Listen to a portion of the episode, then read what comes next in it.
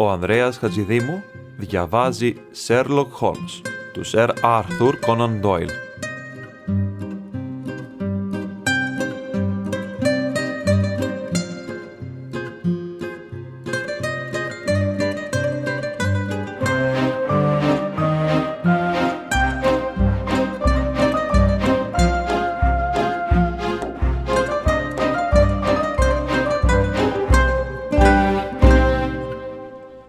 Τα απομνημονεύματα του Sherlock Holmes. Ο υπάλληλος του χρηματιστή.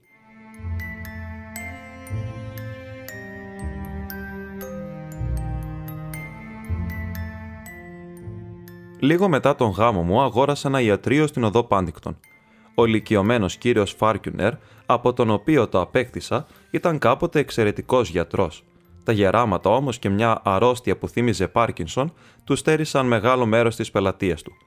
Οι περισσότεροι, κάτι που είναι απολύτως φυσικό, κινούνται με βάση την αρχή πως για να θεραπεύσει κανείς πρέπει να είναι και ο ίδιος υγιής και αμφισβητούν τις ικανότητες κάποιου στον οποίο κανένα φάρμακο δεν μπορεί να δώσει γιατριά. Έτσι, όσο αποδυναμωνόταν ο προκάτοχός μου, τόσο μειωνόταν και η πελατεία του. Και την εποχή που αγόρασα το ιατρείο, τα έσοδά του από 1200 λίρες είχαν πέσει στις 300 σχεδόν. Είχα όμως εμπιστοσύνη στα δικά μου νιάτα και στην εργατικότητά μου και ήμουν σίγουρος πως σε μερικά χρόνια η δουλειά θα πήγαινε πολύ καλύτερα. Τους τρεις πρώτους μήνες δούλευα συνέχεια και έτσι είδα ελάχιστα τον φίλο μου τον Sherlock Holmes και επειδή δεν είχα χρόνο να τον επισκέπτομαι στην Baker Street και επειδή εκείνος σπανίως πήγαινε κάπου, μόνο αν είχε επαγγελματική υποχρέωση. Γι' αυτό και εξεπλάγιν όταν ένα πρωί του Ινίου, την ώρα που μόλις είχα τελειώσει το πρόγευμά μου και διάβαζα την Βρετανική ιατρική εφημερίδα, χτύπησε το κουδούνι της εξώπορτας και άκουσα την δυνατή και διαπεραστική φωνή του παλιού μου συντρόφου. Α, αγαπητέ μου Γότσον, είπε μπαίνοντας στο δωμάτιο. Πόσο χαίρομαι που σε βλέπω. Ελπίζω η κυρία Γότσον να έχει συνέλθει πλήρως από την μικρή αναστάτωση που της προκάλεσε η περιπέτεια το σημάδι των τεσσάρων. Είμαστε και οι δυο πολύ καλά, σε ευχαριστώ, του είπα σφίγγοντας με θέρμη το χέρι του. Ελπίζω επίσης, συνέχισε με το που κάθισε στην πολυθρόνα, η ενασχόλησή σου με την ιατρική να μην έχει εξανεμίσει το ενδιαφέρον σου για τα μικρά προβλήματα επαγωγικής σκέψης με τα οποία έχουμε τόσες φορές ασχοληθεί. Αντιθέτως, του απάντησα. Μόλις χθες το βράδυ κοιτούσα κάτι παλιές μου σημειώσεις και ταξινομούσα μερικές από τις υποθέσεις με τις οποίες έχουμε ασχοληθεί. Ελπίζω πως δεν θεωρείς αυτήν τη συλλογή ιστοριών ολοκληρωμένη. Κάθε άλλο. Δεν υπάρχει τίποτα που να θέλω περισσότερο από το να αποκτήσω κι άλλες παρόμοιες εμπειρίες. Σήμερα, ας πούμε. Ναι, και σήμερα, αν θέλεις. Και να πάμε λίγο μακριά, στο Μπέρμιχαν για παράδειγμα. Βεβαίως, αν θέλεις. Και το ιατρείο. Αντικαθιστώ τον γείτονα όταν λείπει και εκείνος είναι πάντα έτοιμος να ξεπληρώσει το χρέος του. Α, δεν περίμενα να είναι τόσο καλά τα πράγματα, είπε ξαπλώνοντας το κάθισμα. Μισοκλίνοντας τα μάτια και κοιτάζοντάς με καλά-καλά, συνέχισε. Παρατηρώ πως δεν ήσουν πολύ καλά το τελευταίο διάστημα. Τα καλοκαιρινά κρυολογήματα εξαντλούν. Χρειάστηκε να μείνω τρεις μέρες στο σπίτι την περασμένη εβδομάδα, γιατί άρπαξα ένα γερό κρύωμα. Νομίζω όμως πως τώρα έχω συνέλθει τελείως. Πράγματι, φαίνεσαι πιο γερός παρά ποτέ. Τότε πώς το κατάλαβες, τις ξέρεις τις μεθόδους μου. Το συμπέρανες από κάτι, Βεβαίως. Από τι, Από τις παντόφλες σου.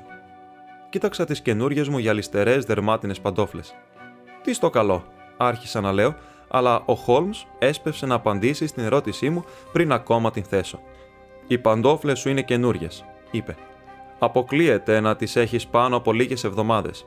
Οι σόλες τους όμως είναι αρκετά φθαρμένες. Αρχικά σκέφτηκα πως μπορεί να βράχηκαν και γι' αυτό να έσκασαν.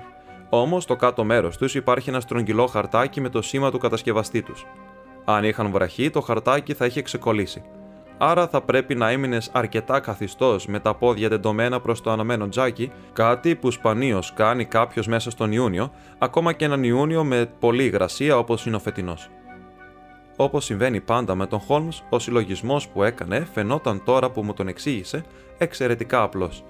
Διάβασε στο βλέμμα μου τι σκεφτόμουν και χαμογέλασε λίγο πικρά. Φοβάμαι πως αποκαλύπτοντας τις σκέψεις μου, αποκαλύπτω και τον τρόπο με τον οποίο λειτουργεί το μυαλό μου, είπε. Είσαι λοιπόν έτοιμος για τον Μπέρμιχαν; Βεβαίως. Περί τίνος πρόκειται; Θα τα μάθεις όλα στο τρένο. Ο πελάτης μου περιμένει έξω στην άμαξα. Μπορείς να έρθεις αμέσως. Σε ένα λεπτό. Άφησα ένα μήνυμα για τον γείτονά μου, έτρεξα στον πάνω όροφο να ενημερώσω την γυναίκα μου και συνάντησα τον Χόλμ στα σκαλιά της εξόδου. Ο γείτονά σου είναι και αυτός γιατρός; Έχει αγοράσει και αυτός άδεια λειτουργίας ιατρίου. Από κάποιον που την είχε παλιά; Ναι, είναι τόσο παλιά όσο και αυτή που πήρα κι εγώ. Και τα δυο ιατρία λειτουργούσαν από τότε που χτίστηκαν αυτά τα σπίτια. Εσύ όμως πήρες ο πόστο του καλύτερο από τους δύο. Έτσι νομίζω. Εσύ όμως πού το ξέρεις; Από τα σκαλιά. Αυτά που οδηγούν στο δικό σου ιατρείο είναι τρεις ίντσε πιο φθαρμένα από τα άλλα. Αλλά πάμε στον κύριο, στο αμάξι που είναι ο πελάτης μου.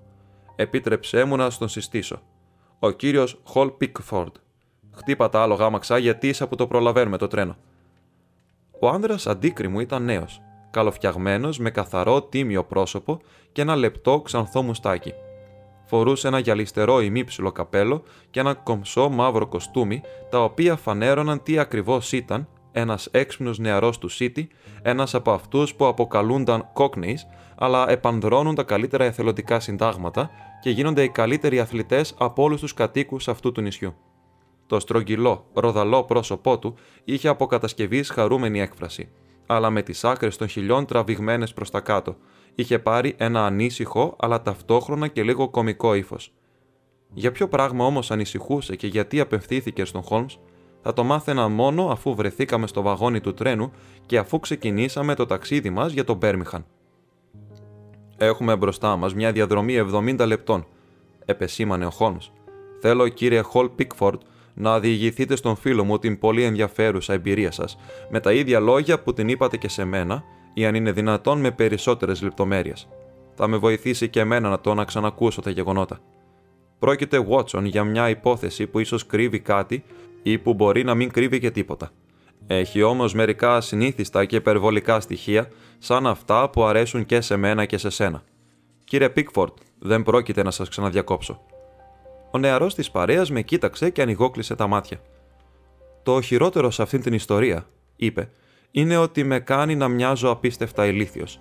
Βεβαίως, τελικά μπορεί να πάνε όλα καλά, και επίσης δεν μπορούσα να κάνω και τίποτα άλλο. Μα αν απλώς χάσω την δουλίτσα μου και δεν βγάλω και τίποτα, θα αισθάνομαι κορόιδο. Δεν είμαι πολύ καλό στο να λέω ιστορίες, Dr. Watson, αλλά έτσι περίπου έχουν τα πράγματα. Είχα μια θεσούλα στους Coxon και Woodhouse στο Draper's Garden αλλά στις αρχές της Άνοιξης μπήκαν μέσα με εκείνο το δάνειο της Βενεζουέλας που ίσως να θυμάστε. Έφαγαν πολύ άσχημα τα μούτρα τους και έτσι και οι 27 υπάλληλοι που ήμασταν εκεί βρεθήκαμε στον δρόμο. Είχα δουλέψει 5 χρόνια και μετά την καταστροφή ο Γεροκόξον μου έδωσε μια συστατική επιστολή χάρμα. Κοίταξε εδώ, κοίταξα εκεί, αλλά ήταν και ένα καντάρι, άλλη, στην ίδια θέση με μένα και έτσι για πολύ καιρό δεν κουνιόταν φίλο. Στου Κόξον έπαιρνα τρεις λίρες την εβδομάδα και είχα μαζέψει καμιά εβδομηνταριά. Αλλά ύστερα από λίγο καιρό τις ξόδεψα και έμεινα χωρίς μία. Δεν είχα να πληρώσω ούτε τα γραμματόσημα για να απαντάω στις μικρές αγγελίες. Έλειωσα τα παπούτσια μου να πηγαίνω από γραφείο σε γραφείο και να ανεβοκατεβαίνω σκάλες και είχα αρχίσει να πιστεύω πως δεν πρόκειται να ξαναβρω δουλειά. Τελικά ήταν μια αναγγελία για μια θέση στους Μόσον και Williams, τη γνωστή χρηματιστηριακή εταιρεία της οδού Λάμπαρτ, Φοβάμαι πως δεν ξέρετε από αυτά, γι' αυτό να σας πω ότι είναι μια από τις μεγαλύτερες εταιρείες στο Λονδίνο. Μόνο γραπτός μπορούσα να απαντήσω στην αγγελία. Έστελε λοιπόν μια επιστολή και τις συστάσεις που είχα, αλλά δεν είχα και μεγάλες ελπίδες.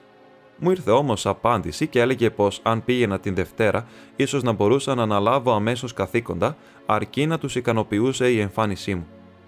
Δεν ξέρω πώς τα κανονίζουν αυτά τα πράγματα, Μπορεί απλώς ο διευθυντής να χώνει το χέρι του σε μια σακούλα με αιτήσεις και να επιλέγει την πρώτη που θα πιάσει. Όπως και να το κάνουν, εκείνη την ημέρα μου κλήρωσε εμένα και ήμουν πανευτυχής. Μια λίρα τη μέρα θα έπαιρνα στην αρχή και θα έκανα ό,τι και στο κόξον. Και εδώ ξεκινά το παράξενο της υπόθεσης. Έμενα σε κάτι δωμάτια πιο πέρα από το Χάμστεντ, στο 17 της Porter's Terrace. Το ίδιο βράδυ που πήρα την απάντηση και μου κλείστηκε το ραντεβού, καθόμουν και έκανα ένα τσιγάρο όταν ήρθε η σπίτι νοικοκυρά μου με μια κάρτα που έγραφε Arthur Pinner, χρηματιστηριακός σύμβουλος. Δεν το είχα ξανακούσει το όνομα και δεν είχα ιδέα τι μπορεί να ήθελε. Αλλά βεβαίως είπα να περάσει. Μπήκε λοιπόν ένας άνδρας με τρίου ύψους με σκούρα μαλλιά, σκούρα μάτια και σκούρα γένια και μια παράξενη μύτη. Φερόταν λίγο απότομα και μίλαγε κοφτά, όπως κάποιος που θεωρεί τον χρόνο πολύτιμο. Ο κύριος Χολ Πίκφορντ, είπε. Μάλιστα, απάντησα σπρώχνοντας μια καρέκλα προς το μέρος του. Μέχρι πρόσφατα συνεργάτης των Κόξον και Woodhouse. Μάλιστα. Και τώρα των Μόσον. Περίπου.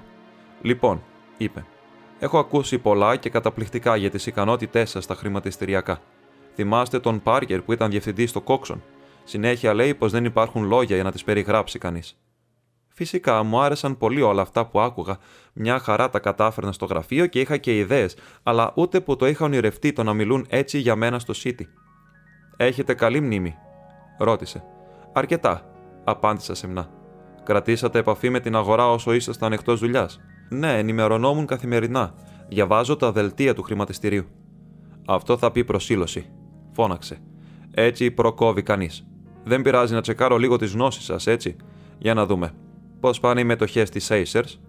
Είναι στις 105 με 105 και 25. Και της New Zealand Consolidate 104. Και της British Broken Hills 7 με 7 και 6. Καταπληκτικά, φώναξε με τα χέρια ψηλά. Μια χαρά μου τα είπαν για σένα. Αγόρι μου, αγόρι μου, παρά είσαι καλός για απλός υπάλληλος του Μόσον. Χαμένος θα πας εκεί. Αυτός ο ενθουσιασμός μου φάνηκε υπερβολικός. Υπάρχουν και άλλοι που δεν λένε τόσο καλά για μένα, κύριε Πίνερ, είπα. Δυσκολεύτηκα να βρω αυτή τη δουλειά και είμαι πολύ χαρούμενος που το κατάφερα. Ωχ, άνθρωπέ μου, εσύ μπορείς να πας πολύ ψηλά. Δεν είναι τίποτα για σένα αυτή η θέση. Θα σου πω τι μπορώ να κάνω για σένα. Αυτό που σου προτείνω δεν είναι τίποτα τρομερό, αλλά δεν συγκρίνεται και με τη θέση στους Μόσον. Για να δούμε. Πότε πας στους Μόσον; Την Δευτέρα. Χαχαχα. Βάζω στοίχημα πως δεν θα πας. Δεν θα πάω καν. Όχι, κύριε. Μέχρι τότε θα έχεις γίνει διευθυντή στην χαλιβουργική Franco Midland που έχει 134 υποκαταστήματα σε διάφορες πόλεις και χωριά της Γαλλίας. Επιπλέον, ένας στις Βρυξέλλες και ένας στο Σαν Ρέμο. Έμεινα άναυδος. Ούτε που την έχω ακούσει, είπα. Καθόλου παράξενο. Δεν έχει γίνει και πολύ στόριβο κι αυτήν. Τα κεφάλαιά της συγκεντρώθηκαν από μερικούς ιδιώτες και τώρα έφτασε η στιγμή να απευθυνθεί και στο ευρύ κοινό. Ο αδελφός μου, ο Χάρι Πίνερ, που είναι μέλος του Διοικητικού Συμβουλίου και Διευθύνων Σύμβουλος, ασχολείται με το θέμα αυτό και μου ζήτησε να του βρω έναν ικανό συνεργάτη που να μην έχει υπερβολικές απαιτήσεις, αλλά να είναι νέος, δυναμικός και φιλόδοξος. Ο Πάρκερ μου είπε για σένα και γι' αυτό ήρθα. Να σου πω όμως πως στην αρχή τα λεφτά δεν θα είναι πολλά. 500 λίρες περίπου. 500 λίρες τον χρόνο, φώναξα. Για αρχή όμως, αλλά θα έχεις και προμήθεια. Ένα τα 100 για κάθε δουλειά που θα κλείνουν οι πράκτορές σου. Και πίστεψέ με, έτσι θα βγάλεις περισσότερα και από το μισθό. Δεν ξέρω όμως τίποτα από τέτοιου είδους προϊόντα. Έλα τώρα, παιδί μου, ξέρεις από αριθμούς. Το κεφάλι μου είχε γίνει καζάνι και δεν μπορούσα να σταθώ στην καρέκλα μου. Ένα ρίγος αφιβολία με διέτρεξε. Πρέπει να είμαι ειλικρινής μαζί σας, είπα. Ο Μόσον μου δίνει μόνο 200 λίρες, αλλά ο Μόσον είναι μια σίγουρη δουλειά. Για την εταιρεία σας όμως δεν ξέρω και τίποτα που. Έξυπνο, έξυπνο. Αναφώνησε, σαν να του είχα πει κάτι τρομερό. Είσαι όντως ο άνθρωπός μας. Δεν σε ρίχνουν εύκολα. Καλό αυτό. Αυτό είναι ένα χαρτονόμισμα 100 λιρών. Πάρτο, αν νομίζεις πως μπορούμε να συνεργαστούμε. Βάλτο στην τσέπη σου και θεώρησέ το προκαταβολή από τον μισθό σου. Πολύ ευγενικό, είπα. Πότε πιάνω δουλειά; Να είσαι στο Μπέρμιχαμ αύριο στη μία. Είπε. Εδώ έχω ένα σημείωμα για τον αδελφό μου. Θα βρίσκεται στο νούμερο 126β της οδούς Corporation. Εκεί είναι προσωρινά τα γραφεία της εταιρείας. Φυσικά θα πρέπει να εγκρίνει και εκείνος την πρόσληψή σου. Αλλά μεταξύ μας δεν πρόκειται να υπάρξει πρόβλημα. Όλα θα πάνε καλά. Δεν ξέρω πώς να σας ευχαριστήσω, κύριε Πίνερ. Δεν χρειάζεται, παιδί μου. Πήρες απλώς αυτό που σου αξίζει. Μόνο μια-δυο λεπτομέρειες. Τυπικότητες απλώς που όμως πρέπει να ρυθμιστούν. Εκεί βρίσκεται ένα χαρτί. Πάρτο και γράψε απλώς. Είμαι σύμφωνος να εργαστώ ως διευθυντής στην εταιρεία Franco Midland με μισθό 500 λίρες. Μετά υπόγραψέ το και δώστο μου. Έκανα αυτό που μου είπε και έβαλε το χαρτί στην τσέπη του. Μια λεπτομέρεια ακόμα, είπε. Τι σκοπεύεις να κάνεις με τον Μόσον; Ε, μέσα στην χαρά μου τον είχα ξεχάσει τον Μόσον. Θα του γράψω πως παρετούμε, είπα. Αυτό ακριβώς είναι που δεν θέλω να κάνεις. Είχα έναν καυγά με τον διευθυντή του Μόσον για σένα. Είχα πάει να πάρω πληροφορίες και ήταν πολύ επιθετικός μαζί μου. Με κατηγόρησε πως προσπαθώ να σε τυλίξω για να σε πάρω από αυτούς. Έχασα την ψυχραιμία μου και του φώναξα. Αν θέλετε να έχετε τους καλύτερους, να τους πληρώνετε κιόλας όσο αξίζουν. Κι όμως, να δείτε πως θα προτιμήσει να έρθει σε εμάς, έστω και με λιγότερα λεφτά, παρά σε εσάς με περισσότερα. Βάζω στοίχημα πέντε λίρες πως όταν του κάνω την προσφορά που θέλω, ούτε που θα τον ξαναδείς. Το πάω, είπε εκείνος. Από τον δρόμο τον πήραμε, αποκλείεται να μας απορρίψει. Αυτό είπε κατά λέξη. Α, τον ηλίθιο, το γαϊδούρι, φώναξα. Ούτε που τον έχω δει ποτέ. Γιατί να νοιαστώ για δάφτον, δεν υπάρχει περίπτωση να του γράψω. Ωραία, μου το υπόσχεσαι λοιπόν, είπε καθώς σηκωνόταν από την καρέκλα. Πολύ χαίρομαι που βρήκα έναν τόσο καλό άνθρωπο για τον αδελφό μου. Πάρε την προκαταβολή σου 100 λίρες. Πάρε και το σημείωμα. Και μην ξεχάσεις, το ραντεβού είναι αύριο στη μία στο νούμερο 126β της οδού Corporation. Σημείωσε τη διεύθυνση. Καληνύχτα και σου εύχομαι να έχεις όλα τα καλά που σου αξίζουν. Αυτά ακριβώς διαμήφθηκαν μεταξύ μας. Από όσο θυμάμαι, δεν είπαμε τίποτα άλλο. Νομίζω, Δόκτωρ Βότσον, πως μπορείτε να φανταστείτε τι χαρά είχα που μου κληρώθηκε τέτοια τύχη. Την μισή νύχτα έμεινα άγρυπνος, πανευτυχής από τον εαυτό μου και την επομένη πήρα ένα τρένο που θα μου εξασφάλιζε ότι θα ήμουν στο Μπέρμιχαμ αρκετά νωρίτερα από την ώρα του ραντεβού. Πήγα τα πράγματά μου σε ένα ξενοδοχείο στη New Street και ξεκίνησα να βρω τη διεύθυνσή μου που μου είχε δώσει. Έφθεσα κανένα τέταρτο νωρίτερα, αλλά μου φάνηκε πως δεν υπήρχε και μεγάλη διαφορά. Το 126β βρισκόταν ανάμεσα σε δύο μεγάλα μαγαζιά και μια μεγάλη στριφογυριστή σκάλα. Οδηγούσε σε διάφορα διαμερίσματα και γραφεία. Τα ονόματα των ενίκων ήταν γραμμένα πάνω στον τοίχο στο ισόγειο του κτηρίου. Πουθενά όμως δεν υπήρχε η επωνυμία χαλιβουργική Φράνκο Μίτλαν. Στάθηκα για λίγα λεπτά με ένα μεγάλο βάρος στην ψυχή. Αναρωτιόμουν αν όλη αυτή η ιστορία δεν ήταν παρά μια τρομερή απάτη όταν ήρθε προς το μέρος μου ένας άνδρας. Έμοιαζε πολύ με τον άνδρα που με είχε επισκεφθεί το προηγούμενο βράδυ. Είχε την ίδια κοψιά, την ίδια φωνή, αλλά ήταν ξυρισμένος και είχε πιο ανοιχτά μαλλιά. Είστε ο κύριος Χολ Πίκφορντ, με ρώτησε. Ναι, είπα. Ω, σας περίμενα. Απλώς ήρθατε λίγο νωρίτερα. Πήρα ένα γράμμα από τον αδελφό μου που σας πλέκει το εγκόμιο. Έψαχνα να βρω το γραφείο σας την ώρα που σας είδα. Δεν έχουμε βάλει ακόμα ταμπέλα γιατί μόλις την περασμένη εβδομάδα εξασφαλίσαμε αυτή την προσωρινή έδρα. Ελάτε μαζί μου. Θα τα πούμε όλα επάνω. Τον ακολούθησα και ανέβηκα μαζί του στην κορυφή μιας πολύ ψηλής σκάλας. Εκεί, κάτω από τα κεραμίδια, ήταν δυο σκονισμένα δωμάτια, άδεια σχεδόν χωρίς κουρτίνες και χαλιά. Είχα φανταστεί μια πολυτελή αίθουσα με καλογιαλισμένα γραφεία και ένα σωρό υπαλλήλους όπως αυτά που είχα συνηθίσει και ομολογώ πως μου έκανε μεγάλη εντύπωση που υπήρχαν μόνο δύο καρέκλες, ένα τραπεζάκι με ένα λογιστικό βιβλίο και ένα καλάθι αχρήστων. Μην απογοητεύεστε, κύριε Πίκφορντ, μου είπε ο άνδρας, παρατηρώντας το σκοτεινιασμένο ύφος μου. Δεν χτίστηκε σε μια μέρα η Ρώμη. Έχουμε ένα σωρό λεφτά και ας έχουν ακόμα και ένα σωρό σκόνη τα γραφεία μας. Καθίστε παρακαλώ και δώστε μου το σημείωμα. Του το έδωσα και το διάβασε πολύ προσεκτικά. Φαίνεται πως προκαλέσατε μεγάλη εντύπωση στον Άρθουρ, τον αδελφό μου, είπε, και συνήθως είναι πολύ αυστηρό στην κρίση του. Εκείνος εκτιμά ότι έρχεται από τον Λονδίνο, εγώ από τον Μπέρμιχαμ. Αυτή τη φορά όμως θα ακολουθήσω τη συμβουλή του, να θεωρήσετε την πρόσληψή σας οριστική. Και ποια είναι τα καθήκοντά μου, ρώτησα. Προορίζεστε για τη θέση του διευθυντή του κεντρικού μας καταστήματος στο Παρίσι, από όπου θα κατακλείσουμε με αγγλικά είδη τα σπίτια σε 134 μέρη της Γαλλίας, όπου έχουμε αντιπροσώπους. Όλα θα είναι έτοιμα σε μια εβδομάδα. Ω τότε μένετε στο Μπέρμιχαμ και βοηθάτε όπου υπάρχει ανάγκη. Πώς; Αντί για απάντηση, έπιασε ένα χοντρό κόκκινο βιβλίο από ένα σιρτάρι. Εδώ είναι οι διευθύνσεις στο Παρίσι, όπου δίπλα σε κάθε ένικο αναφέρεται και το επάγγελμά του. Θέλω να το πάρετε μαζί σας και να σημειώσετε όλους όσοι έχουν σχέση με εμπόριο σιδερικών. Θα μας χρησιμεύσουν πάρα πολύ. Μα είστε σίγουρος πως δεν υπάρχουν επαγγελματικοί κατάλογοι; Δεν είναι τόσο αξιόπιστοι. Το σύστημά τους είναι πολύ διαφορετικό από το δικό μας. Ασχοληθείτε με το βιβλίο αυτό και φέρτε μου την λίστα τη Δευτέρα στις 12. Καλή σας μέρα, κύριε Πίκφορντ. Αν συνεχίσετε να επιδεικνύετε ζήλο και ευφυα, θα ανακαλύψετε πως η εταιρεία είναι ο καλύτερος εργοδότης. Γύρισα πίσω στο ξενοδοχείο με το χοντρό βιβλίο στη μασχάλη και ανάμειχτα συναισθήματα. Από τη μια, η πρόσληψή μου ήταν πια οριστική και είχα και 100 λίρες στην τσέπη μου. Από την άλλη, η κατάσταση του γραφείου, η απουσία ταμπέλας της εταιρείας στην είσοδο του κτηρίου και ένα σωρό λεπτομέρειες που θα δημιουργούσαν υποψίες για έναν επιχειρηματία που θα έδινε τόσο άσχημη εντύπωση, όσοι μου έδωσε αυτός που με προσέλαβε. Όπως και να είχε όμως το πράγμα, εγώ είχα τα λεφτά στην τσέπη και έτσι στρώθηκα στη δουλειά. Δούλεψα σκληρά όλη την Κυριακή, αλλά παρόλα αυτά την Δευτέρα δεν είχα προχωρήσει πέρα από το ΙΤΑ.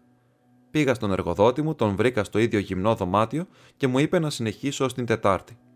Ούτε την Τετάρτη είχα τελειώσει και έτσι έβαλα τα δυνατά μου και ολοκλήρωσα τον κατάλογο την Παρασκευή. δηλαδή χθες. Μετά ξαναπήγα στον κύριο Χάρι Πίνερ. Ευχαριστώ πολύ, είχα υποτιμήσει τις δυσκολίες της δουλειάς που σας ανέθεσα. Θα με βοηθήσει πάρα πολύ αυτός ο κατάλογος. Πήρε αρκετό χρόνο, είπα. Και τώρα, είπε, θέλω να κάνετε μια καταγραφή όλων των καταστημάτων επίπλων, γιατί και εκεί πουλούν ήδη σαν τα δικά μας. Πολύ καλά. Και ελάτε αύριο το βράδυ στις 7 να μου πείτε πώς θα πάτε. Μη σκοτώνεστε στη δουλειά, μια-δυο ώρες το Music Hall Day μετά τη δουλειά δεν θα σας έκανε κακό. Γέλασε και καθώς άνοιξε το στόμα του, παρατήρησα πως ένα από τα πάνω δόντια του ήταν πολύ κακά σφραγισμένα με χρυσό. Ο Χόλμς έτριψε όλο χαρά τα χέρια του και εγώ κοίταξα με απορία τον πελάτη μας. Με το δίκιο σας εκπλήσεστε, Δόκτωρ Βότσον, είπε ο νεαρός. Αλλά και όταν μου μίλαγε ο άλλος τύπος στο Λονδίνο, την ώρα που χαμογέλασε που δεν θα πήγαινα στον Μόσον, είχα προσέξει το ίδιο ακριβώς φράγισμα στο δόντι. Χτύπησε και τις δυο φορές το μάτι μου η λάμψη του χρυσού. Με το που το συνέδεσα αυτό με την φωνή και την κοψιά που ήταν ίδιες και σκέφτηκα πως διαφορές ανάμεσα στους δυο υπήρχαν μόνο σε πράγματα που μπορεί να αλλάξει κανείς εύκολα, με ένα ξύρισμα και μια περούκα, δεν είχα πια καμιά αμφιβολία πως επρόκειτο για τον ίδιο άνθρωπο. Πολύ φυσικό είναι να μοιάζουν δύο αδέλφια, αλλά όχι και να έχουν και το ίδιο ακριβώς φράγισμα. Με ξεπροβόδισε με μια υπόκληση και βρέθηκα στον δρόμο μου σε απόλυτη σύγχυση. Το κεφάλι μου πήγαινε να σπάσει. Πήγα στο ξενοδοχείο και το έβαλα σε μια λεκάνη με νερό για να συνέλθω και να σκεφτώ. Γιατί με είχε στείλει από τον Λονδίνο στον Μπέρμιχαμ, γιατί να πάει αυτός πρώτος, γιατί να γράψει στον εαυτό του; Ήταν πολύ μπερδεμένα όλα αυτά, και εγώ δεν μπορούσα να τα εξηγήσω. Και τότε σκέφτηκα πως αυτό που εμένα μου μοιάζει τόσο σκοτεινό, στον κύριο Χόλμς μπορεί να φαινόταν διάφανο. Έσπευσα να προλάβω το νυχτερινό τρένο για την πόλη, να τον δω σήμερα το πρωί και να γυρίσω μαζί σας στο Μπέρμιχαμ. Μόλις ο χρηματιστηριακός σύμβολος ολοκλήρωσε την εντυπωσιακή του αφήγηση, έγινε μια παύση. Μετά ο Σέρλοκ με κοίταξε με νόημα και έγειρε στο κάθισμά του με ύφος σκεπτικό αλλά και ευχαριστημένο, σαν σαμελιέ που δοκίμασε την πρώτη γουλιά ενός κρασιού μοναδικής εσοδεία. Καλό, Βότσον, έτσι δεν είναι, είπε. Υπάρχουν στοιχεία που μου αρέσουν. Νομίζω πως μια συνάντηση με τον κύριο Άρθουρ Χάρι Πίνερ στην προσωρινή έδρα της εταιρείας Franco Midland θα ήταν μια πολύ ενδιαφέρουσα εμπειρία και για τους δυο μας. Πώς θα την εξασφαλίσουμε, Α, πολύ εύκολα, είπε ο Χολ Πίκφορντ ενθαρρυντικά. Είσαστε δύο φίλοι μου που ψάχνουν για δουλειά και τι πιο φυσικό από το να σας πάω και τους δυο στον διευθύνοντα σύμβουλο. Ακριβώς, είπε ο Χόλμς. Θα ήθελα να ρίξω μια ματιά στον κύριο αυτόν, μήπως και καταλάβω γιατί έπαιξε όλο αυτό το παιχνιδάκι. Ποια άραγε να είναι αυτά τα προσόντα, φίλε μου, που θα σε κάνουν πολύτιμο συνεργάτη, ή μήπως γίνεται. Άρχισε να τρώει τα νύχια του και να κοιτά από το παράθυρο και δεν ξανακούσαμε λέξη από εκείνον μέχρι να φτάσουμε στη New Street. Το ίδιο βράδυ στις 7 κατεβαίναμε και οι τρεις στην οδό Corporation για να πάμε στα γραφεία της εταιρείας. Δεν έχει νόημα να πάμε νωρίτερα, είπε ο πελάτης μας. Έρχεται μόνο και μόνο για να με συναντήσει, και το μέρος είναι έρημο εκτός από την ώρα που ορίζει εκείνος το ραντεβού. Αυτό κάτι δείχνει, είπε ο Σέρλοκ. Είδατε, σας το είπα, φώναξε ο χρηματιστηριακός σύμβουλος. Νάτος, εκεί, περπατά μπροστά μας. Έδειξε ένα μικροκαμωμένο, ξανθό, καλοντημένο άνδρα που περπατούσε βιαστικά στην απέναντι πλευρά του δρόμου. Την ώρα που τον παρατηρούσαμε, είδε απέναντι έναν μικρό που διαλαλούσε τα θέματα των εφημερίδων που πούλαγε και έτρεξε ανάμεσα σε άμαξες και λεωφορεία να αγοράσει την τελευταία έκδοση. Μετά, κρατώντας την στο χέρι, εξαφανίστηκε μέσα σε ένα κτίριο. Εκεί πάει, είπε ο Χολ Πίκφορντ. Εκεί είναι τα γραφεία της εταιρείας. Ελάτε μαζί μου, θα τα κανονίσω όλα. Ακολουθώντας τον, ανεβήκαμε πέντε ορόφους και βρεθήκαμε μπροστά σε μια μισάνοιχτη πόρτα. Ο πελάτης μου χτύπησε και μια φωνή μας είπε να περάσουμε. Βρεθήκαμε στο άδειο από έπιπλα δωμάτιο που μας είχε περιγράψει ο Πίκφορντ. Στο μοναδικό τραπέζι που υπήρχε καθόταν ο άνθρωπος που είχαμε δει νωρίτερα στον δρόμο με την απογευματινή εφημερίδα μπροστά του. Με το που μας κοίταξε, μου φάνηκε πως δεν είχα ξαναδεί πρόσωπο με τόσο φανερά τα σημάδια της δυστυχίας όσο αυτό, με ύφος που ανέδιε παρόμοιο μείγμα στενοχώριας και τρόμου. Το μέτωπό του γυάλιζε από τον υδρότα. Τα μάγουλά του είχαν ένα χρώμα σαν αυτό που έχει η κοιλιά του ψαριού, χολομό, νεκρικό και τα μάτια του είχαν πεταχτεί έξω και θύμιζαν μάτια αγριεμένου ζώου. Κοίταξε τον υπάλληλό τους σαν να τον έβλεπε για πρώτη φορά και η έκπληξη που διάβασα στο πρόσωπο του συνοδού μας με έκανε να καταλάβω πως αυτή δεν ήταν η συνηθισμένη κατάσταση στην οποία βρισκόταν. Φαίνεστε άρρωστος, κύριε Πίνερ, είπε. Ναι, δεν είμαι πολύ καλά, παραδέχτηκε εκείνος. Ήταν φανερό πως έκανε μεγάλη προσπάθεια να συγκρατηθεί. Έγλειψε τα ξερά του χείλη και συνέχισε. Ποιοι είναι αυτοί οι κύριοι που έχετε φέρει μαζί σας, Είναι ο κύριος Χάρης από το Berponsay και ο κύριος Πράις. Απάντησε με τιμότητα ο πελάτης μας. Είναι φίλοι μου και άνθρωποι με σημαντική επαγγελματική εμπειρία. Εδώ όμως και αρκετό καιρό δεν ασχολούνται με τίποτα και σκέφτηκα πως ίσως μπορούσατε να βρείτε κάτι για αυτούς στην εταιρεία. Πολύ πιθανόν, πολύ πιθανόν, είπε δυνατά και με ένα απέσιο χαμόγελο ο κύριος Σπίνερ. Ναι, πιστεύω πως κάτι θα μπορέσω να κάνω για εσά. Με τι ασχολείστε, κύριε Χάρης; Είμαι λογιστής, είπε ο Χόλμς. Σίγουρα θα χρειαστούμε τέτοιον. Και εσείς, κύριε Πράις, γραμματέας, είπα εγώ. Πιστεύω πως θα βρεθούν θέσεις για εσά στην εταιρεία. Θα σας ειδοποιήσω μόλις πάρουμε τις τελικές μας αποφάσεις. Και τώρα σας εκετεύω να φύγετε. Για όνομα του Θεού, αφήστε με μόνο. Αυτές οι τελευταίες λέξεις βγήκαν από μέσα του, σαν να μην μπορούσε να συγκρατηθεί άλλο. Σαν μέχρι εκείνη τη στιγμή να έκανε υπερπροσπάθεια για να μιλάει. Ο Χόλμς και εγώ ανταλλάξαμε ένα βλέμμα. Ενώ ο Χολ Πίκφορντ έκανε ένα βήμα προς το τραπέζι. Ξεχνάτε, κύριε Πίνερ, πως εγώ έχω ραντεβού μαζί σας για να μου δώσετε νέες εντολές, είπε. Βεβαίως, κύριε Πίκφορντ, βεβαίως, είπε σε πιο ήρεμο τόνο. Περιμένετε με ένα λεπτό, μπορούν να περιμένουν και οι φίλοι σας μαζί, δεν υπάρχει πρόβλημα. Θα είμαι στη διάθεσή σας σε τρία λεπτά, αν μπορώ να καταχραστώ για το διάστημα αυτό την υπομονή σας. Σηκώθηκε με έναν αέρα ευγένειας, κάνοντας μια μικρή υπόκληση προς το μέρος μας. Προχώρησε προς μια πόρτα που ήταν στην άλλη άκρη του δωματίου. Μπήκε μέσα και την έκλεισε πίσω του. Και τώρα τι γίνεται, είπε ο Χόλμς. Μπορεί να μας ξεφύγει; Αποκλείεται, απάντησε ο Πίκφορντ. Γιατί αποκλείεται, η πόρτα οδηγεί σε ένα εσωτερικό δωμάτιο. Δεν έχει άλλη έξοδο. Όχι. Είναι επιπλωμένο. Χθες ήταν εντελώς άδειο. Τότε τι το καλό κάνει. Κάτι δεν καταλαβαίνω στη συμπεριφορά του. Αν κάποιος έχει γίνει κομματάκι από φόβο, αυτός λέγεται πίνερ. Τι μπορεί να τον έχει κάνει να τρέμει έτσι; Υποψιάζεται πως είμαστε detective, είπα. Αυτό είναι, φώναξε ο Πίκφορντ. Ο Χόλμς κούνησε το κεφάλι του. Δεν χλώμιασε όταν μας είδε, ήταν από πριν κατάχλωμος, είπε. σω να. Την φράση του έκοψε ένα δυνατό χτύπημα από την άλλη πλευρά της πόρτας. Τι στο καλό, την ειδικιά του πόρτα χτυπάει, φώναξε ο υπάλληλος. Ακολούθησε άλλο ένα χτύπημα, δυνατότερο. Κοιτάξαμε με κομμένη την ανάσα την κλειστή πόρτα. Ρίχνοντας μια ματιά στον Χόλμς, είδα πως το πρόσωπό του είχε παγώσει και είχε γυρίσει μπροστά, σε μια τάση που φανέρωνε μεγάλη αναστάτωση. Ξαφνικά ακούστηκε ένας παράξενος βαθύς ήχος, σαν γουργουριτό και κάτι να χτυπά με δύναμη σε ξύλο. Ο Χόλμς πετάχτηκε όρμησε στην άλλη πλευρά του δωματίου και έσπρωξε την πόρτα.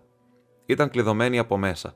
Άρχισε να την κομπανάει με την πλάτη του και σπεύσαμε κι εμείς να κάνουμε το ίδιο ακολουθώντας το παράδειγμά του. Βάλαμε όλο μας το βάρος, έσπασε ο ένας με ντεσές και μετά ο άλλος και η πόρτα έπεσε κάτω με ένα δυνατό θόρυβο. Πηδήξαμε πάνω της και βρεθήκαμε μέσα στο δωμάτιο. Ήταν άδειο. Για μια στιγμή μόνο σταθήκαμε απορριμμένοι. Σε μια μεριά, σε αυτήν που ήταν κοντά στο δωμάτιο όπου βρισκόμασταν πριν, υπήρχε άλλη μια πόρτα. Ο Χόλμς όρμησε και την άνοιξε. Στο πάτωμα ήταν πεσμένο ένα παλτό και ένα γυλαίκο και από πάνω σε ένα γάντζο, στη μέσα πλευρά της πόρτας, ήταν κρεμασμένος με τις τυράντες να τους σφίγγουν το λαιμό ο διευθύνων σύμβουλος της εταιρείας Franco Midland. Τα γόνατά του ήταν ψηλά, το κεφάλι του σχημάτιζε μια αναπέση αγωνία με το σώμα και αυτό που είχε διακόψει τη συζήτησή μας ήταν ο ήχος από τα τακούνια του στην πόρτα. Αμέσως τον έπιασα από τη μέση και τον κράτησα γερά, ενώ ο Χόλμς και ο Πίκφορντ προσπαθούσαν να λύσουν τις ελαστικές τυράντες που είχαν σχεδόν χαθεί στις ζάρες του μαλανιασμένου του λαιμού. Μετά τον κουβαλήσαμε στο διπλανό δωμάτιο. Το πρόσωπό του έμοιαζε να είναι φτιαγμένο από γκρίζα πέτρα, τα χείλη κατακόκκινα και φούσκωναν από την ανάσα του. Πώς σου φαίνεται, Βότσον, ρώτησε ο Χόλμς. Έσκυψα πάνω του και τον εξέτασα. Η παλμή του ήταν αδύναμη και ακανόνιστη, αλλά η ανάσα του γινόταν όλο και πιο δυνατή και υπήρχε και ένα ελαφρύ πετάρισμα στο βλέμμα του που αποκάλυπτε ένα κομματάκι από το άσπρο των ματιών του. Η κατάσταση είναι σοβαρή, αλλά θα ζήσει. Ανοίξτε όμως το παράθυρο και δώστε μου την κανάτα με το νερό. Ξέσφιξα το κολάρο του και άρχισα να ανεβοκατεβάζω τα χέρια του, μέχρι που η αναπνοή του πήρε τον κανονικό της ρυθμό. Τώρα πια είναι απλό ζήτημα χρόνου, είπα και απομακρύνθηκα. Ο Χόλμς καθόταν κοντά στο τραπέζι με τα χέρια στις τσέπες του παντελονιού του και το κεφάλι σκυμμένο. Φαντάζομαι πως τώρα θα πρέπει να καλέσουμε την αστυνομία, είπε, και ομολογώ πως προτιμώ να έχω λύσει μια υπόθεση πριν τους την παραδώσω. Για μένα όλα αυτά είναι ένα μεγάλο μυστήριο, είπε δυνατά ο Πίκφορντ, ξύνοντας το κεφάλι του. Και το γιατί με έφερε εδώ και όλα όσα έγιναν μετά. Ω, τα πρώτα είναι ολοφάνερο γιατί έγιναν. Αυτή η τελευταία απρόσμενη κίνηση με μπερδεύει. Όλα τα άλλα δηλαδή τα καταλαβαίνετε. Νομίζω πως η εξήγηση είναι οφθαλμοφανής. Τι λες, Γουότσον. Σήκωσα τους ώμους. Ομολογώ πως τα έχω χάσει, είπα. Άμα σκεφτείς τα γεγονότα, θα δεις πως οδηγούν σε ένα και μοναδικό συμπέρασμα. Τι συμπεραίνεις δηλαδή; Λοιπόν, δύο είναι τα σημεία στα οποία στηρίζεται το νήμα της υπόθεσης. Το πρώτο είναι πως ζήτησαν από τον Πίκφορντ να δηλώσει γραπτός ότι τίθεται στην υπηρεσία αυτής της γελίας εταιρείας. Δεν βλέπετε πως και μόνο αυτή η κίνηση είναι μια ένδειξη; Φοβάμαι πως δεν βγάζω νόημα. Γιατί να τους ζητήσουν κάτι τέτοιο; Δεν έχει σχέση με επαγγελματική συμφωνία. Αυτές οι δουλειές γίνονται προφορικά και δεν βλέπω να υπάρχει κανένας επαγγελματικός λόγος να γίνει εξαίρεση σε αυτή την περίπτωση. Δεν βλέπετε, καλέ μου φίλε, πως ήθελαν ένα δείγμα του γραφικού σας χαρακτήρα και δεν είχαν άλλον τρόπο να το αποκτήσουν; Γιατί όμως; Ακριβώς. Γιατί; Αν απαντήσουμε σε αυτό, θα έχουμε προχωρήσει λίγο στην λύση του μικρού μας προβλήματος. Γιατί; Μόνο μια απάντηση ταιριάζει στο ερώτημα αυτό. Κάποιος ήθελε να μιμηθεί τον γραφικό σας χαρακτήρα και έπρεπε πρώτα να αποκτήσει ένα δείγμα του. Και τώρα να περάσουμε στο δεύτερο σημείο και να δούμε πώς αυτό φωτίζει το πρώτο. Μιλάω για την παράκληση του Πίνερ να μην παραιτηθείτε από την θέση σας, αλλά να αφήσετε τον διευθυντή μιας σημαντικής και αξιοσέβαστης επιχείρησης να περιμένει να δει, τη Δευτέρα το πρωί, να μπαίνει στο γραφείο του ένας κύριος Πίκφορντ, τον οποίο δεν έχει ξαναδεί ποτέ. Θεέ μου, φώναξε ο πελάτης μας. Τι τυφλός και ηλίθιος που υπήρξα. Να πώ εξηγείτε λοιπόν το σημείο που αφορά το γραφικό σας χαρακτήρα. Α υποθέσουμε πως εμφανιζόταν στη θέση σας κάποιος που τα γράμματά του ήταν εντελώς διαφορετικά από αυτά στην επιστολή που στείλατε για την κενή θέση. Τότε το παιχνίδι θα έπαιρνε τέλος. Ο αλητήριος όμως έμαθε να μιμείτε τον τρόπο γραψίματός σας και έτσι ήταν απολύτως ασφαλής. Μια και υποθέτω, κανένας στο γραφείο δεν σας είχε συναντήσει ποτέ.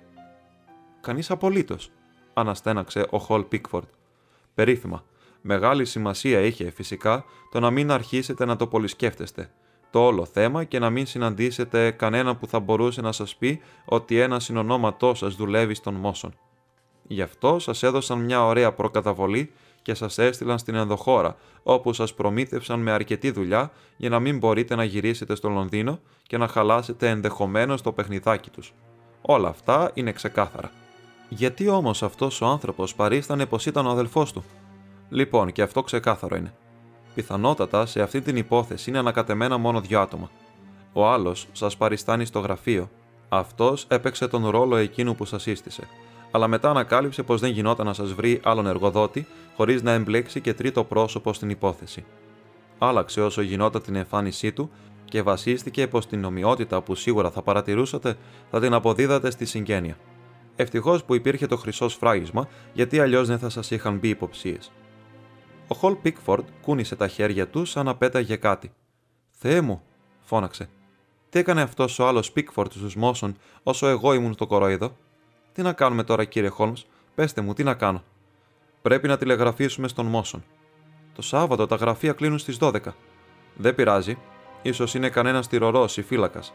Α, ναι, έχουν έναν φύλακα μόνιμα, εξαιτίας των χρεογράφων που κρατάνε. Θυμάμαι πως το είχα ακούσει αυτό στο City. Ωραία, θα του τηλεγραφήσουμε και θα μάθουμε αν κανένας απαταιώνας που έχει το όνομά σου δουλεύει εκεί πέρα. Μέχρι εδώ όλα είναι ξεκάθαρα. Αυτό που δεν μου είναι ξεκάθαρο είναι γιατί αυτός ο απαταιώνας πήγε μέσα να κρεμαστεί. Η εφημερίδα, ακούστηκε μια βαριά φωνή πίσω μας. Ο άνδρας είχε ανακαθίσει κατάχλωμος και σε άθλια κατάσταση, με τα χέρια να τρίβουν το κόκκινο σημάδι που τύλεγε σαν κορδέλα το λαιμό του. Η εφημερίδα, φυσικά, φώναξε ο Χόλμς σαν μανιακός τι ηλίθιος που ήμουν. Τόσο πολύ με απασχολούσε η επίσκεψή μας, που ούτε που της έδωσα σημασία της εφημερίδας. Σίγουρα εκεί βρίσκεται το μυστικό. Την άπλωσε στο τραπέζι και έβγαλε μια θριαμβευτική κραυγή. Για κοίτα, Βότσον, είναι λονδρέζικη. Η απογευματινή έκδοση της Evening Standard. Κοίτα τους τίτλους. Έγκλημα στη πόλη. Φόνος τους Μόσον και Williams. Απόπειρα γιγάντιας ληστείας. Σύλληψη του κακοποιού. Έλα, Βότσον, διάβασέ μας αν έχεις την καλοσύνη. Ανυπομονούμε να τα ακούσουμε αυτά. Από την θέση που είχε δώσει στο ζήτημα η εφημερίδα, φαινόταν πως ήταν το σημαντικότερο γεγονός στην πόλη. Το άρθρο έλεγε τα εξής. Μια αποτυχημένη απόπειρα ληστείας που κατέληξε στον θάνατο ενός ανθρώπου σήμερα το απόγευμα στο City. Για πολύ καιρό η Μόσον και η Williams, η πολύ γνωστή χρηματιστηριακή εταιρεία, είχε αναλάβει την φύλαξη χρεογράφων που η αξία τους ξεπερνούσε το 1 δισεκατομμύριο λίρες. Η διεύθυνση της εταιρείας είχε απόλυτη επίγνωση της ευθύνης που είχε αναλάβει και των συμφερόντων τα οποία διακυβεύονταν και διέθετε τα πιο σύγχρονα χρηματοκιβώτια. Είχε επίσης προσλάβει μόνιμους φρουρούς, οι οποίοι παρέμεναν μέρα νύχτα στην είσοδο του κτηρίου. Την περασμένη εβδομάδα όμως προσελήφθη ένας νέος υπάλληλος ονόματι Χολ Πίκφορντ. Στην πραγματικότητα επρόκειτο για τον Μπέντιγκτον, τον διάσημο απατεώνα και διαρρήχτη, ο οποίος μαζί με τον αδελφό του αποφυλακίστηκε πριν από λίγες μέρες έχοντας εκτίσει την πενταετή ποινή που του είχε επιβληθεί. Με τρόπο που δεν έχει ακόμα ξεκαθαριστεί, κατάφερε να εξασφαλίσει ένα πλαστό όνομα και την θέση του προσώπου αυτού στην εταιρεία, μια θέση την οποία χρησιμοποίησε για να πάρει αποτυπώματα από κλειδαριές και να φτιάξει αντικλείδια, καθώς και να αποκτήσει μια πλήρη εικόνα για τα γραφεία της εταιρείας και το πού βρίσκονταν τα χρηματοκιβώτια. Οι υπάλληλοι του Μόσον το Σάββατο συνηθίζεται να φεύγουν από το γραφείο τους στις 12 το μεσημέρι. Γι' αυτό και ο υπαστηνόμος Τιούσον του αστυνομικού τμήματος του City παραξενεύτηκε όταν είδε έναν κύριο με μια βαλίτσα να κατεβαίνει τη σκάλα στη 1 και 20. Του κίνησε διάφορες υποψίες και γι' αυτό αποφάσισε να τον ακολουθήσει και με την βοήθεια του αστυνόμου Πόλοκ να τον συλλάβει παρά την λυσαλέα αντίστασή του. Αμέσως φάνηκε πως είχε κάνει μια τεράστια και πολύ τολμηρή ληστεία. Στην τσάντα του βρέθηκαν χρεόγραφα των Αμερικανικών της σιδηροδρόμων αξίας 100.000 περίπου λιρών και επιπλέον πολλές μετοχές διαφόρων επιχειρήσεων. Η έρευνα στο κτίριο αποκάλυψε το πτώμα του άτυχου φύλακα, στριμωγμένο μέσα στο μεγαλύτερο από τα χρηματοκιβώτια. Αν δεν ήταν ο αστυνόμος Τιούσον, δεν θα είχε ανακαλυφθεί παρά τη Δευτέρα. Το κρανίο του είχε ανοίξει από ένα χτύπημα μια σιδερένια βέργα που του δόθηκε πισόπλατα. Προφανώς ο Μπέντικτον μπήκε μέσα παριστάνοντας πως είχε ξεχάσει κάτι, σκότωσε τον φύλακα, λίστεψε γρήγορα γρήγορα το χρηματοκιβώτιο και έφυγε ήρεμα με τα κλοπημαία. Ο αδελφός του, με τον οποίο συνεργάζεται συνήθως, δεν φαίνεται να πήρε μέρος σε αυτή τη ληστεία, αλλά η αστυνομία ερευνά ακόμα το ζήτημα και προσπαθεί να τον εντοπίσει.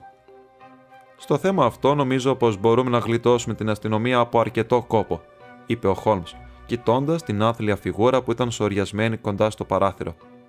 Περίεργη η ανθρώπινη φύση, Βότσον. Ακόμα και ένας φωνιάς μπορεί να εμπνεύσει αφοσίωση, τόσο μεγάλη μάλιστα, που ο αδελφός του να θέλει να αυτοκτονήσει επειδή έμαθε ότι πιάστηκε. Όπως και να είναι, εμείς μόνο ένα πράγμα μπορούμε να κάνουμε. Ο γιατρός και εγώ θα μείνουμε να τον φυλάμε, και εσείς, κύριε Πίκφορντ, θα μας κάνετε τη χάρη να πάτε στην αστυνομία.